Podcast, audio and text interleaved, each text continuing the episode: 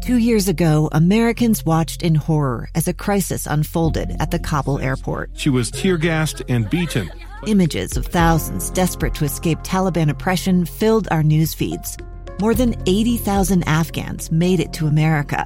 But the story didn't end there. It was very cold. There was no power, no heat. Who would help our newest neighbors? I'm Andrea Smardon. In Stranger Becomes Neighbor, you'll hear the stories of some remarkable refugees who left their homes and their dreams behind only to start over from zero. Their only possession was three blankets. And you'll meet Americans who stepped up to help them. You want me to come when you deliver your baby. What can one person do in the face of an international disaster decades in the making? That's Stranger Becomes Neighbor. Find us at kslpodcast.com, follow us on Apple Podcasts, or anywhere else you listen. Inside Sources. Inside Sources. On KSL News Radio 102.7 FM and 1160 AM. Welcome back to Inside Sources. I'm your guest host, Lee Lonsberry. Uh, in this hour, we're going to talk about something exciting. Uh, I've invited onto the program uh, RNC Vice Chair and Utah Debate Commission Co Chair Thomas Wright. Uh, sir, how are you? Great, Lee. How are you? It's great to be on, and it's fantastic to hear your voice on the radio. You're Is it sound? I'm self conscious. Is it sounding okay? You sound awesome, and uh, I, the debate's been good, and the education's been solid. So, yeah, I'm a big fan, Lee. You're doing a great job. All You're right. a great mentor too. Well, if you say, yeah, that's for sure. And if you say so, I'll take that to the bank. Uh, listen, uh, you know better than any of us that uh, earlier this year, uh, the Utah Debate Commission, the state of Utah, uh, and uh, the University of Utah made an effort to be the host of a presidential debate. Uh, w- what can you tell us about that effort? Well, I appreciate you bringing it to the attention of listeners. Uh, uh, for the past several years, the Utah Debate Commission has been working hard to be considered for a presidential debate here in the state of Utah. And so in the last year or so, we've been working closely, the Utah Debate Commission has, with the University of Utah to put together a bid and a proposal with the Debate Commission to have Utah be considered a host for a 2020 presidential debate. And we're thrilled that, you know, we we've gone through the gauntlet and they're now one of the six finalists for one of four locations. And we're really excited about the position that we find ourselves in. What are some of the other cities we're up against? So Belmont University in Nashville, City of Hartford in Hartford, Connecticut, Ah, we're better than Creighton them. University. What's that? Uh, I, I'm uh, I'm just uh, uh, offering opinion on why Salt Lake City is superior to every uh, city as you listed Yeah, off. Creighton is in Omaha. That's the third one. Uh, University of Michigan, obviously in Ann Arbor, Michigan, and then University of Notre Dame in Indiana, Okay. and then the University of Utah. So that's you know we're down to six. We're obviously the only location west of the Mississippi. So you know we think a western state or western city should have representation in that. So we like that, and it's just been exciting to work with the Presidential Debate Commission. The University of Utah has done a great job. And the whole board of the Utah Debate Commission has stepped up, and we're excited about uh, hearing the final announcement as to whether we've been selected or not here in the next 30 days. Next 30 days, you think? I think so. Yeah, I think we should know uh, definitely in October sometime. It could be sooner, uh, but we're just patiently waiting and getting information to the debate commission as we're asked, and just trying to you know go through the motions of telling them why Utah's such an incredible place and why uh, why they should have a presidential debate here in Utah. Why is Utah ideally suited to, to host a presidential debate? Oh man, I love Utah. There's so many things to say. I think it's our proven track record of successfully hosting events on a large scale. Uh, we hosted the the 2002 Winter Olympics, and that was widely considered to be the most successful in Olympic history. And we've had, we have an excellent reputation here in Utah for hospitality and a strong infrastructure for tourism and travel. And in addition to that, Salt Lake City has a good light rail system that connects the University of Utah to downtown and to the Salt Lake International Airport, which is a major hub for international travel. And this debate would bring in 3,000 media people from all around the world. And so I think that's really important. But then in addition to all that, Lee, you know, Salt Lake City is one of the most dynamic and fastest growing economic and culturally metro, uh, metropolitan areas in the U.S.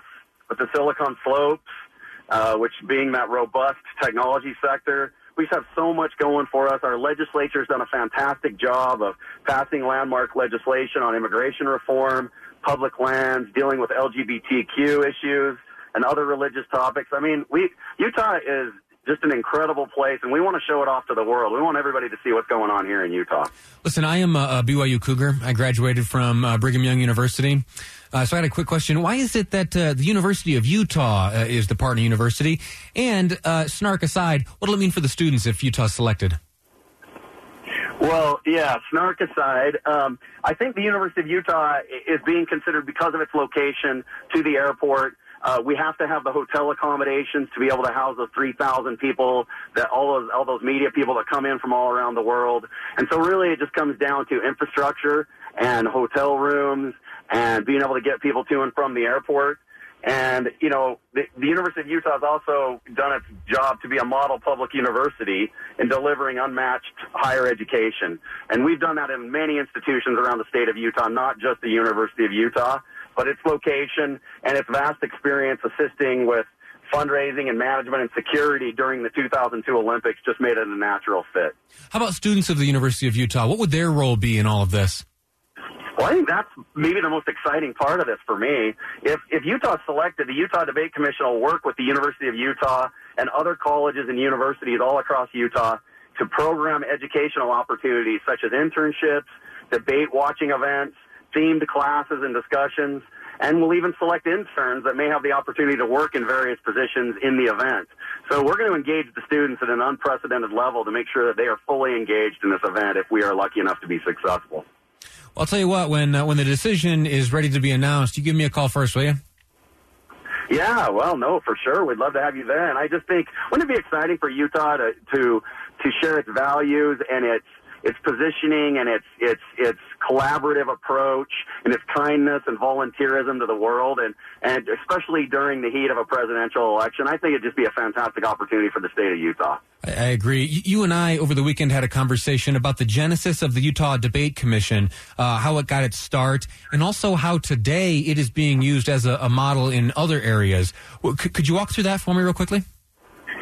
Yeah, about seven years ago or so, Richard Davis, who's a professor at BYU, so I'll give you a shout out to your alma mater there, There it is. had this idea to form this bipartisan uh, debate commission so that the citizens and voters could get to know their their the candidates that they'd be voting for, and that they could get to know them and they could see them answering tough questions in a debate format that wasn't biased.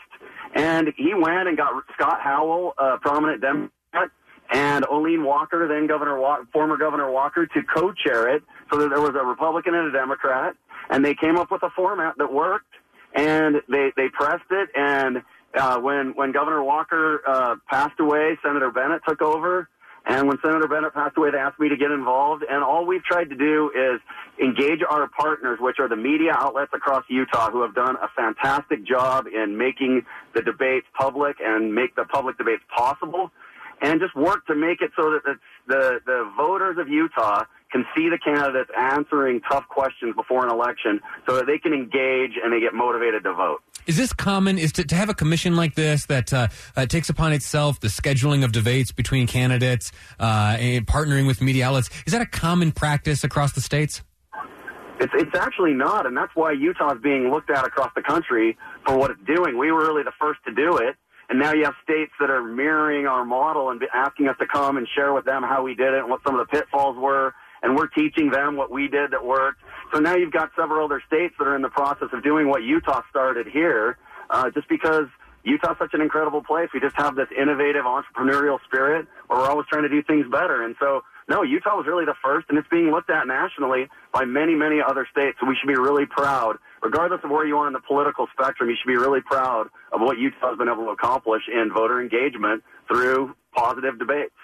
Outstanding. You uh, are also the the vice chair of the RNC, and you have responsibilities over the territories uh, of of the United States. I, if I'm honest, never considered much political activity uh, in the, the the territories. What have you learned, sir, since since taking over this new responsibility and interacting with the territories or the insular areas of the United States?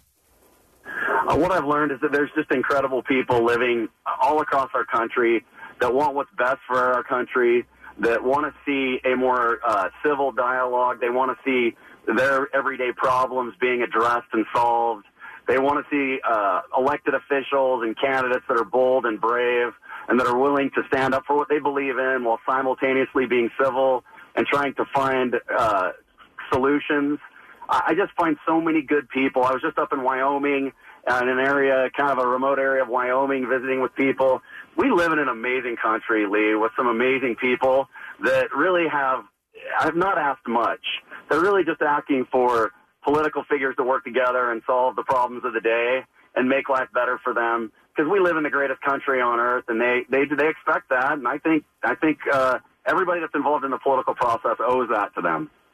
Outstanding. We've been speaking to Thomas Wright, uh, who is uh, co-chair of the Utah Debate Commission as well as vice chair of the RNC. We've learned that in the next 30 days, we may be finding out whether or not Salt Lake City and the University of Utah will play host to a presidential debate. Uh, Thomas, I'm grateful to you for your time. Uh, please, you call me back as soon as you get the final word, will you? I will absolutely, Lee. Thanks to you and KSL for all you do.